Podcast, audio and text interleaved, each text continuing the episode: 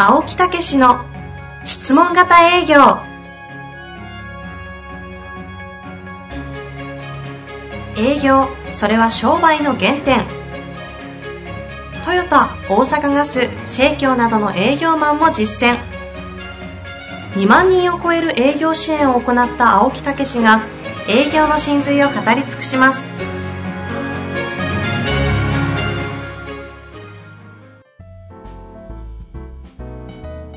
こんにちは、遠藤和樹です。青木武の質問型営業。青木先生よろしくお願いいたします。はい、よろしくお願いいたします。さあ、今週は前回に続きまして、はいゲストお呼びしたいと思います。えー今回のゲストですが、第305回に出られておるんですけれども、はい株式会社アイホームの伊藤社長にお越しいただいております。伊藤社長よろしくお願いします。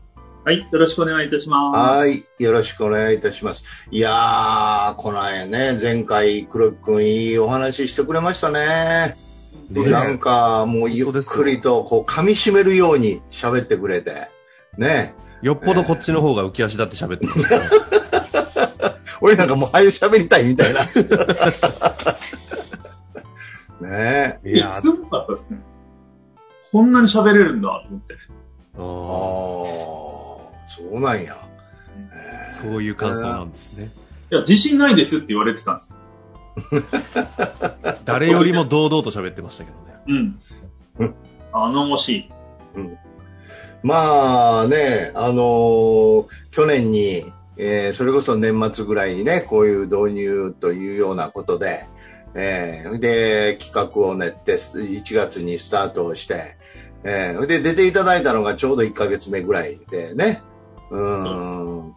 まあ、それまでにも質問型営業っていうのは伊藤社長はご存知で、ね、えーそれなりに使っていただいてたっていうようなことですけど、まあ、そこから社長に変わられて一転してこれをもう本当にやっていくぞみたいなね感じで、まあ、この4ヶ月終わったっていうことでございますがね。ははい状況です。い。どうですか？今、1期目終わってみて、うん。ちょうど最後の研修のコンテストが終わって2週間ぐらい経ったところですけど、はい。正直こんなに人が変わるっていうのをうん。びっくりしてますね。今でも、あ、そんなに変われたっていうことが3ヶ月とか4ヶ月で起こったことに。まあでも思い返しても、これはすごいっていう感覚があります。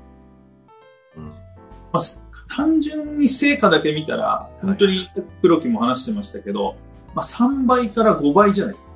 その受注の成果は。で特に今までその受注が少しこう低迷気味だったメンバーだけ5名だったんで、余計ですね、会社への貢献度も高いですし、何より一番感動したのは、本人たちの努力がすやっぱすごかったんですよね。ー研修に対してのってことですか？はい。あ研修と研修の間が結構大事で、ーはいはい。自分たちでロープレイを、一人ロープレイをしたり、あと毎日の振り返りっていうのをもう愚直にずーっとやってるのを見てて、これは成果出なかったらおかしいっていうぐらい、うん。えー社長が見てもそうですか？うん、それぐらいこう、スイッチ入ってやってたのが、すごく私としては、すごいのを見させてもらったなとうん思いますね。今のお話聞いた青木先生に質問なんですけど、ええなかなか法人、あこれ一般論で、法人研修って、うんなかなか社、あの、やらされてるじゃないですか、社員さんって。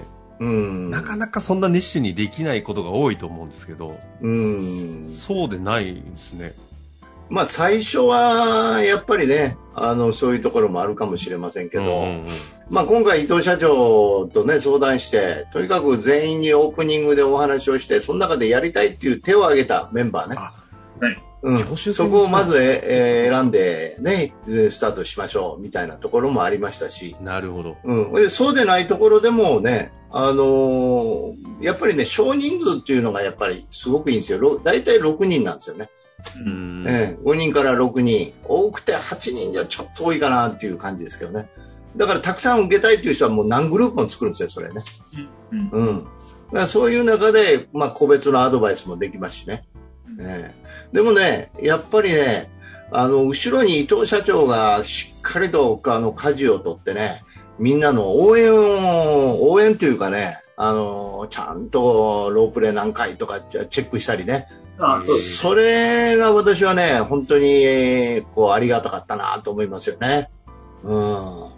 本当にそれはずっとやってました。やっぱり本人たちが、この、変わってってる。自分が変わってってるって実感を早く掴んでもらえば、間違いないって思ってもらえるんですけど、最初やっぱり、成果出るまで、黒木の場合は1ヶ月で出たって言ってくれてましたけど、やっぱり2、3ヶ月ずっと努力して初めて結果出るっていうこともあるので、できるだけ普段のその努力、ロープレの回数とか、あと振り返りとか、あとそういうやってることが数値化されて、あやっぱり自分たち積み上げてるんだなっていう感覚を見てほしいなっていうのはずっと思ってて、あまあ、特に最初、黒木もわかると思うんですけど、まずロープレする前に、その、喋る営業のスクリプトを青木先生と作りまして、それを、まず暗唱しないとロープレできないじゃないですか。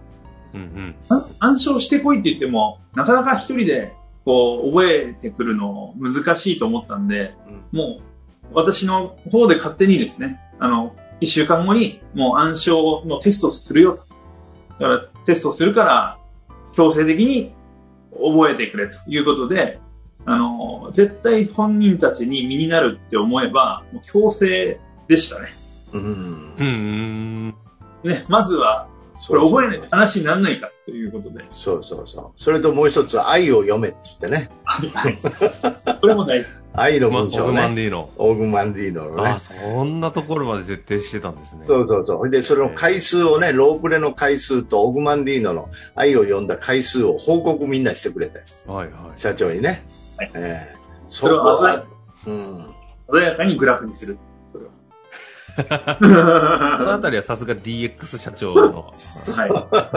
ゆえんですね可視化しそうです。誰が、まあその5名で受けてても、誰がどれぐらいロープレを回数重ねてるのか。まあ努力の量で言えば、もしかしたら黒木よりももっとやったメンバーもいるんですけど、今、出てないけど、成果出始めてますし、やっぱり、まあ遅くても3ヶ月では結果出るんじゃないかなっていう。黒木みたいにバッとすぐ1ヶ月で出る人もいっぱいいると思いますしね。ああ前回の回ではね、一番出ないんじゃないかと思ってたって 本音が出てましたけど、それが1ヶ月でバッと出て。えーやっぱりこう、黒木は社会人になって8年とか9年、8年目かな ?9 年目ぐらいで、どうしてもその何年間か分の癖みたいなのがあるから、うんなかなか癖って直すの難しい。確かに。で、新卒で初めてうちの会社入ったメンバーであれば、もう最初からこういう風にやるよっていうことですんなりなんですけど、まあ、そういう意味で、ちょっと黒木のその前歴からうちに入って3年目っていうことで、難しいかなとは思ってたんですけどね。ああれよあれよとね、変わってったっていう。あ青木先生の方ではもうめ明確に変わるのは確信しながらされてたんですか？私はもう常に確信してますよ。まあそうですよね。うん。私はもう変わらんわけがない。あうん。ただその本人が嫌がってたらね、それはもうちょっと難しいですけどね。あうんうんうん。どんなレベルであろうが、もう本人がやりたい、変わりたい、うん、そして本当に売れるようになりたいって言ったらもう絶対できますよ。うんうん。そこはもう疑いはないですよね。改めて確認なんですけど、伊藤社長ってこの質問型営業を導入するっていう中で、もう導入する前に出演されて、なかなかそんな人いないじゃないですか。要は結果出なかったらどうすんの？みたいな。導入してすぐね。すぐねそうそううん。あれ、な、なんだったんですか？その、き、もう、何？その、これ絶対いけるでっていう確信があったんですか？研修とか青木先生とかっていうところあの、。本当に確信あったんです。もで、なんで確信あったかっていうう、と、すごい聞きたいです、それ。私自身が、その、10年前、その住宅営業で相当困っていたんですね。困って、売れなくて困ってた時代があって、でいろんな本を読みながら自分で改良を加えて、こう、売れるようになっていくんですけども、やっぱりこう、誰にでも当てはまるっていうか、どんな営業の人にでも当てはまる住宅営業のその本質っていうのがなんか見つけられないでいて、で、まあよくポッドキャストで勉強してたんで、本当に縁あって、青木先生の質問型営業っていうのを聞いてみたときにですね、うわ、これだって思ったんですよね。これだったら。住宅営業で、しかも新人でもベテランでも、間違いなく習得可能だし、あとお客さんに多分喜んでもらえるなっていうのはもうすごい自分でやってても思ったので。で、ポッドキャストでだんだんだんだんゆっくり革新に至っていってて、で、やっと私が社長になったタイミングです。はいはい、就任した。なる前は専務取締役でやってて、その時にも一度前社長にですね、この青木先生の質問型営業を導入しましょうっていう、そういう提案したことはあったんですが、やっぱりそれは私は確信してても、当時の社長は、えーどういうものか分かってないので、あその時は導入できず。で、自分が社長になって半年ぐらい経営したタイミングで、よし、ここのタイミングだったら自分の判断で責任持って導入できるっていう、うん。そういう時に、リアライズ。さあ。んにへえー。問い合わせしまして、で、こだわりはとにかくオンラインで完結できるかどうかでだけでした。ーそれなんでなんですか？その、コロナ禍だったっていうのは一番なんですけど、その、ズームだったら別に移動しなくても研修は必ず進められるから、結果だ出ると思ったんですよ。ただ、研修がコロナの影響で3ヶ月伸びましたとか、あの、2ヶ月伸びましたとかやってたら、あ本当短期間で結果が出る、この本質的なものなのに、成果出ないと、結局、な、何だったんだこの研修みたいになっても嫌だなと思ってて、うん。それでもう絶対最短で結果が出るっていう方法はオンラインだったんですよね。で、私もどんだけ仕事忙しくても、オンラインだったらロープレとか、これは継続できるっていう、それが、すごく強くあって、あ。へなので、このズームのスタイルで、えーいけますかっていうのを最初導入時、青木先生に聞いたときに、あ、全然いけますよーって言われて、むしろ、むしろやってますねよ。。蓄積されてましたからね、それは。はい偶然にも。偶然に。偶然 にも。こんなに軽くいけますよって言ってくれるんだっていうのに、結構私は、これ感銘をその時受けまして、まあそれもあって確信だったんですよ。へえ、いやでも、いや、タイミングが、私ずっと青木先生見てるじゃないですか。だちょっと、あの、オンライン化、研修をオンライン化し始めたところからも見てるんですよね。その前とかも全部リアルだった時代。そんなタイミングよく社長に交代し半年で、で、質問型営業がオンライン化された完成したタイミングで、今やみたいな、そんな奇跡ありますかっつぐらいのタイミングっす。もう一個で追加で確信、本当になんか確信に至ったのが、青木先生と黒木とかがこうロープレしてるのを見せてもらった時なんですよね。うんうんうん、どういうことですか？やっぱり自分でも絶対できないなと思うんですけど、その場で、その、例えば黒木がちょっと癖のある喋り方をしてる。うんうん。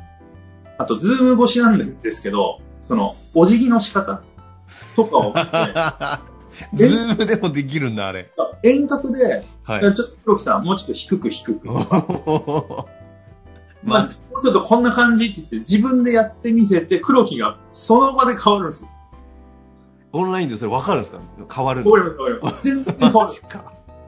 すげえな。はいはいはい。他のメンバーでも、手、今、肘ついてるとかって聞いてて、で、肘つかないで腰から曲げてお辞儀してみてとか。そうすると、声の出し方まで変わるとか、顎上がってるとあか。とんでもないな、この、おっさん。あ、間違えた。いやいや、なるほどね。そっか。へこう感動して、え。はいはい。で、いやでも自分だけの感動だったら、ちょっと独りよがりかなと思ったんで、その黒木じゃないですけど、別なメンバー、研修メンバーにどうっていうのを途中の中間で聞いてみたんですよ。あこの研修の何がすごいのっていうのを聞いてみたら、やっぱりその場で自分がなんか良くなってる感覚がするらしいんです。へえ。その瞬間に変わっていく自分が分かるんだ。強制されてって、あこいなんか、うん、強制、あの、ギブ、強制ギブスの強制。いつの時代ですか？自分が良くなっていくっていうのをその場で実感できてるから、また、これやっていけば間違いないんだ、みたいなことで、すごくこう、努力をまたし続けられたのかなと。へーで、今回一回一期目は終わったわけですけど、なんか今後はどういうイメージなんですか？今後は、今度挑戦してるのは2期目がスタートしてまして、あ、もうやってるんですか？はい。手今、手打つの早い。あ そうなんですね。今全体営業全員で24名いるんですけど、はいはいうちのまた6名です。6名が第、まあ、1期ってことで、まあ、0期っていうのが一番最初に言った、本当に続けるかどうかわかんないっていう状態で0期をやりまして、で、1期やろうっていうのは中間でもう確信を得たので、お次の手はここだと思って、今6名がスタートしてますね。今回も一応じゃあ手挙手制なんですか？はい。挙手制プラス、あと、新卒の、えー営業のうちの、まあ、やる気マックスな2名を投入しまして、あ、選抜で。はい。それは私がもう指定しました。ああ、いやー。あれですね。元々の社員さんにプレッシャーかけますね。いいか、いい感じで。これで、いや、やっぱり新人でもですね、今まで、だってついこの間まで学生だったっていう、そういうメンバーでも、やる気と努力さえあれば、この方法だったらやっぱりいけるっていうか、これもまた確信があるから、うん。ややってみたくなる。いやー、でも本当伊藤社長は、あの、使い方うまいっすね。活用の仕方と活かし方と。すげえな今、どうでしょう？なんか会社でどんなことが、こう、起こ起こり始めてるというか、起こってるというか、なんかあります？そういうのって。会社内で言うと、その質問型営業に全然参加してないのに、うん。受注は増えてるんですよね。全体えこれ目に見えないんですけど、やっぱり影響あるんじゃないかなっていうふうに見て、でも逆にそれだけゼロ規制があって成果上げられちゃうと、実は俺、俺も俺もみたいになるんじゃないですか？うん。まあこれ他のね、会社の実例でもあるんですけど、はいはいこう売れなかった人が売れるようになるっていうのは希望なんですよね、これね。もう黒木さんなんか希望を与えたってことでね。本当ですよね。そうそう、やればできるんだっていうね。これは、これがね、すごいんですよ。うん。もう、だから売れてる人が売れるっていうのはね、いややっぱりすごいな、みたいなところですけどね。もう強調して言いますけど、売れなかった人が売れるっていうのはすごいんですよ。確かにね。そうなんですね。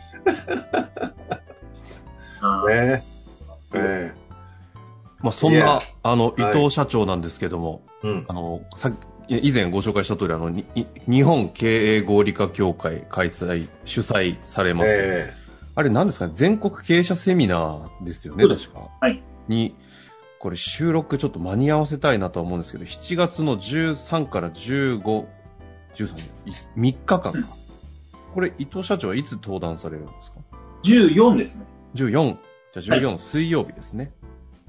に。これは、ち中小企業を DX で革新させていくコロナ禍で事業承継し前年比130%成長地域ナンバーワン工務店の DX 経営というタイトルでご登壇されるということですので9時あ15分から10時20分もう出てますね全部えはい。今回ゴリラ協会さんオンラインで参加可能なんですよね確かはい、そうです。ですよね。なので、そちらの方は、あの、経営者としてはすごく面白いというか、活かせる話もいっぱいしていただけると思いますので、興味ある方はえ、ぜひね、お話を。まあ、その話、こちらでもね、どっかのタイミングで、そ、そこで話したような話していただきたいなとも思うんで、ああ、ありましたねいいですよぜねひ。ぜチャレンジい。やいやいや、ほんでもね、あの、良かったですよ。で、まだまだ、これからね、もっともっと面白い展開になってくると思うんですけど。ひいやー、ほんとっすね。うん。あの、青木先生、ちょっと契約変えて成果報酬にしてもらった方がいいんじゃないですか？もう本当にね、あの、それが喜びですんでね、私はね。そうですね。はいお成果役立ちです。上げ放題ですね。成果上げ放題。成果上げ放題は本当にありがたい。いやー、すごいわ。まあ、ということで、これからもまだまだご発展成長、いろいろ新しいことが起きると思いますけど、またなんか、どっか半年とか1年後に、遊びに来ていただいて。そうですね。なんか、伊藤社長、最後にどうですか？なんかご感想みたいな。改めて。感想としては、この、10 7月14のうん。登壇の経緯とちょっと絡めてお話ししたいんですけど、うんいきなり合理化協会さんからオファーが来た時に、なんで自分なんだろうっていうのをお聞きしたらですね、この地方の元気な後継者っていうのは地場産業の宝ですっていう、この言葉をいただいたんですよ。うんし地方の元気な後継者は地場産業の宝です。で、それで私もスイッチ入って、もう本当に大物なの中で自分なんかが何かできるんだろうかとも思ったんですけど、私自身3代目っていうことで、この、できれば同年代の方に、あの、同じ志やってる方に届いたらいいなって思いで、思いっきり背伸びしてチャレンジしようと思ってますので、あね、その7月にも成果出しておきたいですけどね。ああ、もう、私も聞かせてもらいますよ。いやね持ち込んでね。はい。ぜひ頑張っていただいてね。はい。ということで、今回、はい僕の伊藤社いやー、長にお本当に2越しいただきました。週、ね、いいお話でございました。ねぜひ皆さんもね、なんかこう、湧き上がってくるもんあるんじゃないかなと思いますけ本どね。当ですよ。はい。ぜひ、また遊びに来てください。ということで、伊藤社長、青木先生、ありがとうございました。ありがとうございました。ありがとうございました。